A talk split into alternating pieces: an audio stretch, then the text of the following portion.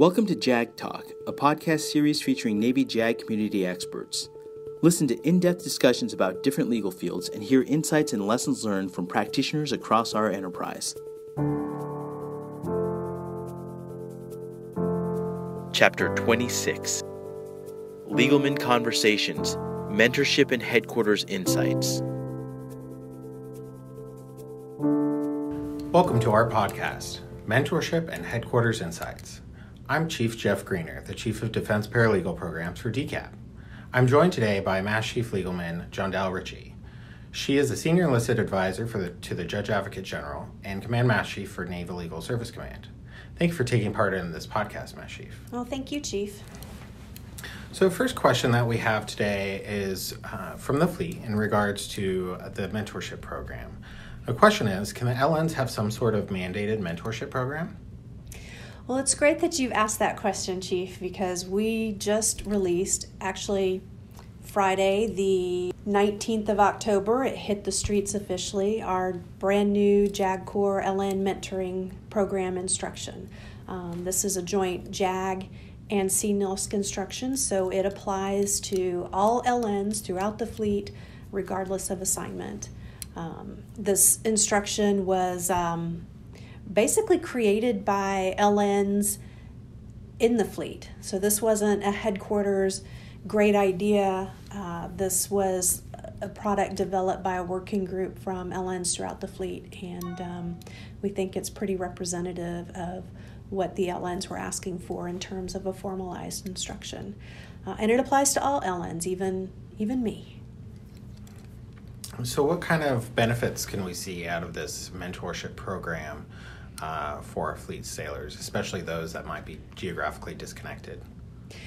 So, I think a lot of our success in this community um, is tied to networking and making sure that we stay apprised of all the changes as they're happening. So, I think this is going to strengthen some of the communication. Um, avenues, I guess, for lack of a better word, um, that we'll have. Um, it, it's a chance for people to get, you know, just different ideas and different ways of looking at things, just different perspectives. Uh, so, in the end, you know, I think it's really going to increase professional development and competency of our LNs, which will then um, make the job more enjoyable and make sure we're getting mission accomplished. Okay, I appreciate that, Master Chief. Uh, to follow up on that, uh, if you're if we have our junior legal men that are either beginning their first tour in the middle of the first tour, or maybe they've just moved to a new area to start one of their other tours, how are they going to find a uh, mentor that uh, might help them through this process of becoming a legal man or becoming a better legal man? Okay, uh, so first of all, as I talk to sailors throughout the fleet about the possibility of a mentorship program, uh, the one message I got loud and clear was that they did not want to be assigned anybody. Um, they wanted to have the opportunity to select somebody. Uh, and, and, I get that, right? Um, so, what we're doing is offering through JagLink, I think, is going to be the, the way to do it. The ability for them to look at LNs who are available available to be mentors, um, and that's either going to be through the program manager providing biographies. Uh, but I really think that JagLink is going to be the best way to do that, and and LNs can go to JagLink now, um, and they can input some search criteria. Maybe they want mentorship on a, a type of duty that they are aspiring to later on in their career. Um, and they can do a search of LNs that have done that type of duty. Or maybe they want a mentor who has been dual military or a single parent or just whatever the case is.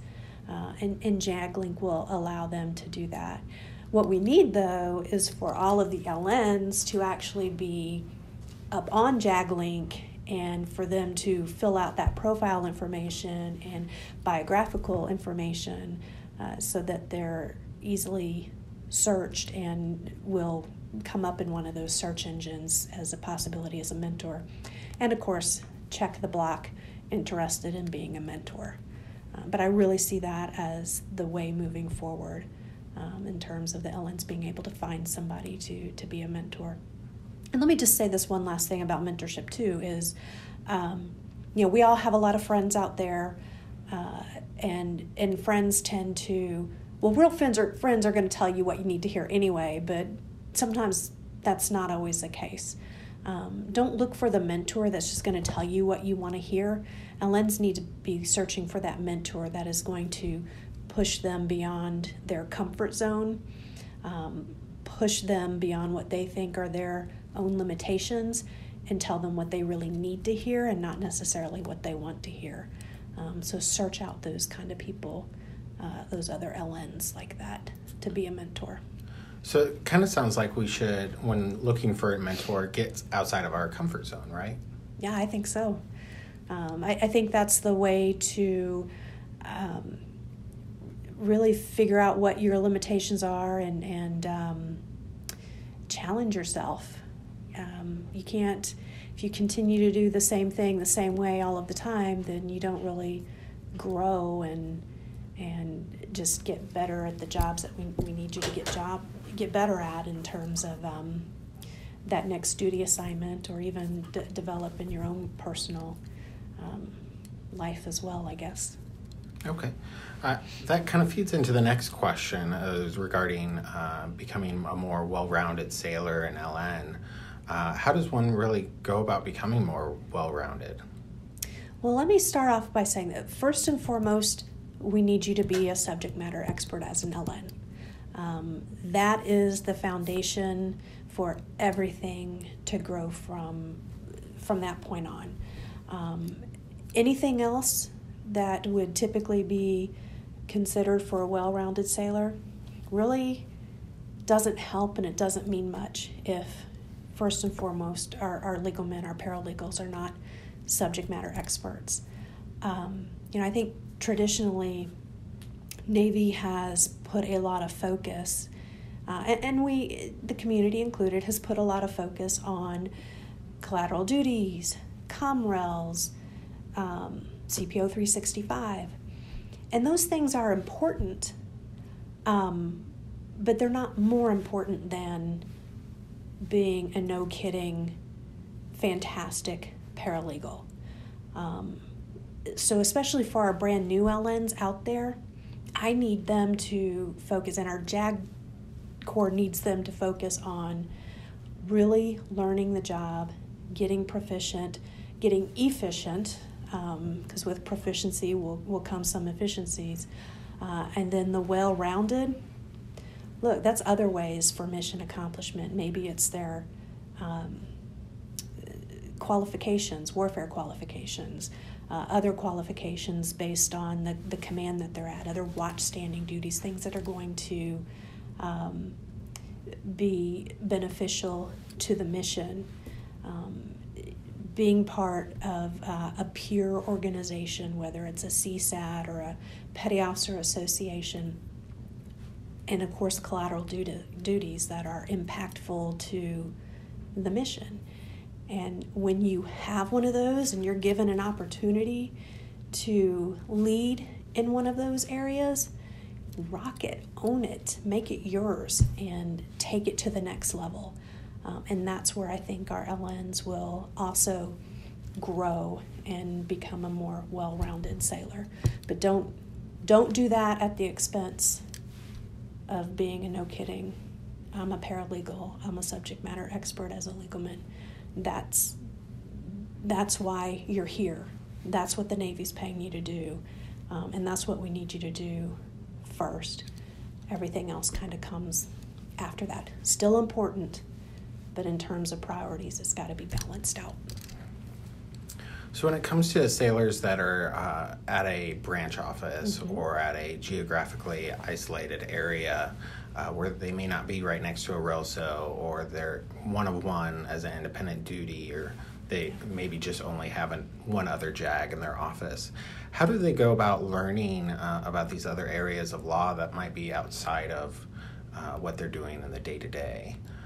For example, if, if you're at a uh, defense service office in a branch office that's not around a, a bunch of other legal folks, how do you learn about legal assistance or uh, operational law? That's a great question, and I think it's a challenge that we've had. I mean, we're certainly not the only rating that that has that challenge in terms of um, not doing everything within uh, within your rating, not always doing all of the jobs. Um, so I would say reach back, reach back to the RILSO, reach back to the DSO. Um, so I have pretty much every AOR, every AOR is um, broken up by the geographic location of that servicing RILSO. And every single one of those AORs have either a master chief or a senior chief who is that senior LN in the AOR um, who is responsible for the training, professional develop, development, well being of the LNs um, within that geographic area. Uh, so if you've reported to a command, and even if it might not be near the headquarters or it might not be, you know, in a large fleet concentrated area like that, find out who that senior LN is uh, of your AOR and reach out to them because there's a we send a ton of information out either through JAG News, through emails, um, posted on SharePoint, whatever the case may be. Uh, so we want to make sure that all the LNs are tied into that and, and they're getting that information. Uh, another resource would be the uh, professional development officer who is assigned to all of the RILSOs, and they too are responsible uh, for those specific um, geographic AORs. So there's just a ton of resources out there. It just may take a little bit of, of reaching out on the part of the LNs to hey, say, hey, I'm here, add me to whatever distribution list you're on, you know, you have so that we can make sure they're getting that information. So essentially, the LN really needs to be more proactive, so to speak, in communicating with uh, within their AOR and mm-hmm. finding those experts in the areas that they're weak at. Uh, in order to help them either study or learn about their job. Yeah, essentially, essentially. Okay, excellent. Uh, so the next question I have is in regards to. Uh, it, so the next question I have is a fleet question. Uh, it's in regards to communication as well. Uh, the question is What is the LN community doing to increase communication amongst branch office LNs, uh, either scattered in tiny commands, in CONUS, or OCONUS? Chief, that's a great question. Um, you know, and I have to be honest, I don't know that from the JAG Corps headquarters perspective. Um, I've really kind of thought through how to better the communications um, at the the command level uh, like that. Uh, so I think some things that we do have in place will help. Uh, one of those being the new mentorship program that we talked about earlier um, will, as we talked about, increase the networking and communications among LNs. Um, and I think that'll shore up some of the seams we, we may be having in communication. So if uh, your mentee is not getting the information, but the, the mentee's mentor happens to belong to a, a larger RILSO or something, then, then maybe they're more apt to share that information. Um, I think something like these podcasts, uh, we just um, have started doing these on the enlisted side of the house. This is the first iteration that I am doing personally. Uh, so we'll get that word out. Uh, and then again, just relying on the senior LNs um, reaching out to the LNs within that AOR. And I would say this if, if you haven't heard from somebody in a while, um, just be a little more proactive and, and reach out to someone. You know, we're human. We don't know what we don't know, right? And and I may think you're getting this information, and I don't know any better until I've heard otherwise. So feed that information back up that LN chain of command so we can rectify it and fix it. All right, thank you, Master Chief. Uh, the next question I have is also a fleet questions.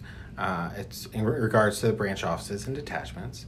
Are the senior enlisted leaders of each of the RILSOs and DSOs mandated to visit each branch office or detachment? So, Chief, each uh, each command has their own travel. Uh, they have their own travel funds, uh, and typically, what I've seen is uh, they'll rotate, and by they I mean the CO, the XO, the SEL. Uh, will rotate to make sure that the branch offices are seeing somebody from uh, the the triad and the headquarters chain of command um, at some point throughout the year. Um, but from again a headquarters per- perspective, we've not mandata- mandated uh, a minimum number of visits. Um, so I'll share this. I, I'm part of the Article 6 inspection team that goes out uh, and conducts, conducts the inspections of the RILSOs and the DSOs. And part of the discussion I have with the enlisted is, you know, when was the last time uh, you've seen your senior enlisted? Um, and they'll feed that information back to me. I'll feed it back to the senior enlisted. Uh, and nine times out of ten, it's it, it's not a how do I say this? Uh, nine times out of ten, it's it's just kind of an oversight. Maybe there were some other people that had gone to visit the command instead of the senior enlisted. But uh, again, commands are commands for a reason, and commanding officers have command, and they will determine how best to allocate the travel funds. But if you haven't seen your SEL in a while, hey, just reach out and let somebody know, let, let that SEL know so they'll make the trip out there. Excellent. Thank you, Master Chief. Uh, next question I have is in regards to technology procurement uh, within the Navy Legal Service Command. Uh, in particular, when will NILSC offices, all of them, uh, receive Surface Pros? So sometimes we are just the um, subjects of, funding availability and the uh, supply system. So I do know that Code 67 has recently purchased a large number of Surface Pros. Um, they're simply waiting for the vendors to fulfill that order. Uh, and then there's an entire process, minor property accountability, uh, and such that needs to take place before they can be allocated out to the fleet. Um, so I don't have a great answer for this, Chief. I just, I just know that they're coming, and be patient. Um, they will be getting out there, hopefully over the next few months, over the next several months. All right, thank you, Master Chief. And finally, Master Chief, uh, the last question I have for you is uh, just kind of like the way ahead for the LN community. What is your vision of the way forward for the legal men community? Uh, do you foresee growth or do you foresee uh, changes in our, uh, our process? Uh, I know MCPON Smith talked a lot recently about how detailing and manpower might be changing in the Navy, even our evaluation system. Mm-hmm. what are your insights on that?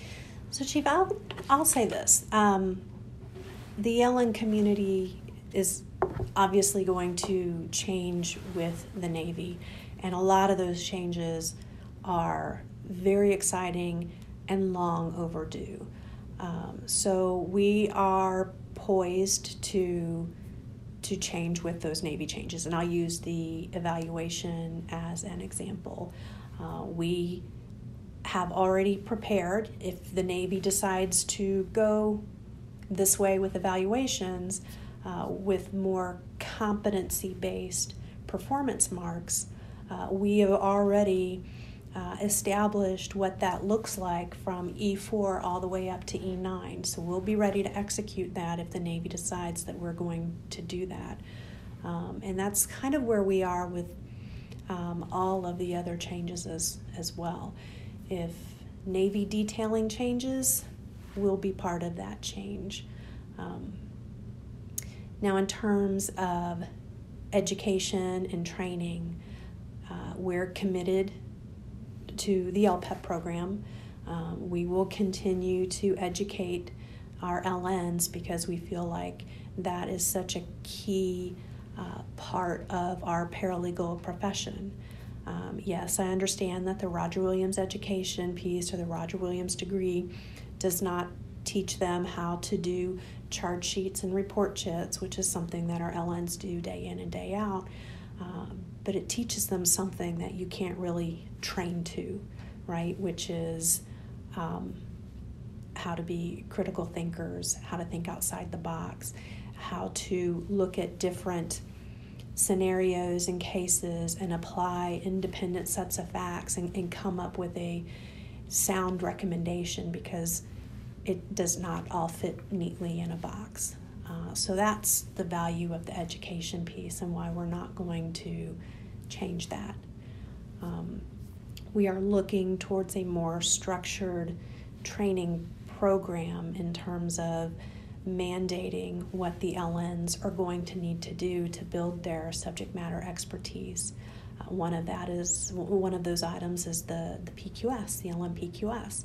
Um, that is that next building block after LN accession and, and the LPEP semester at, at uh, NJS. Uh, LNs will have two years to get it done, but they need to get it done because that's the practical piece of all the training that they received at NJS. So that just builds upon it. The LN mid level one and two courses, mid level one is offered online and it has to be done in order to be accepted into mid level part two. Um, but that is our, for lack of a better word, our LPO course. So we intend to require this course of all of our LN1s, and then some of our LN2s will be able to take it if they're, you know, r- rolling into their second tour. Uh, and then the final uh, required course for the LNs will be the um, senior LN course, which is for all of our uh, newly selected chiefs. Uh, so these are critical milestones um, throughout the LN's career that in the past we've just kind of left up to the LN's individual initiative to decide whether or not to attend it. Uh, and because we have such awesome LNs, a lot of them have taken the initiative and attended them. Um, but we realize we, we need to be a little more um, constructive, I guess, and, and laying out what, what we need our LNs to do and what we need them to learn. Um, so it's a little more of a clear career path for them. So those are just uh, a few of the things that uh, we're, we're foreseeing. And we'll, to, to better track those two mandatory courses, uh, we should foresee a tracking NEC to go with those as well. So I think that'll be one of the changes over the next year or so. Okay, thank you, Master Chief. That's all the questions I have for you today. Uh, did you have anything that you wanted to mention? I do, thank you. Um, you know, it, every opportunity I get to go out and visit our LNs is um, is just so important to me because our folks are doing such phenomenal things out there. Um, you all are working hard. Um, we expect and demand a lot of our legal men, and they deliver each and every time. And I couldn't be more proud uh, that I get to lead the community um, here at OJAG headquarters uh, you know, it makes my job easy because it's such a great group of enlisted sailors to get to lead. Uh, so I'll leave with one last plug. We are still needing LNs, so please, please, um, you all are the examples, you all are the rock stars, um, and there are other enlisted sailors out there who want to be like you so bring them in. We have not stopped our conversion efforts. Uh, continue finding the talent um, and training our reliefs. So thank you for the opportunity this afternoon, Chief. Thank you again, Master Chief, for taking some time to, to speak to our community. Uh, thank you. Thank you. You have been listening to JAG Talk, a podcast series featuring Navy JAG community experts. Visit jag.navy.mil for additional chapters of this podcast series. Thank you for tuning in.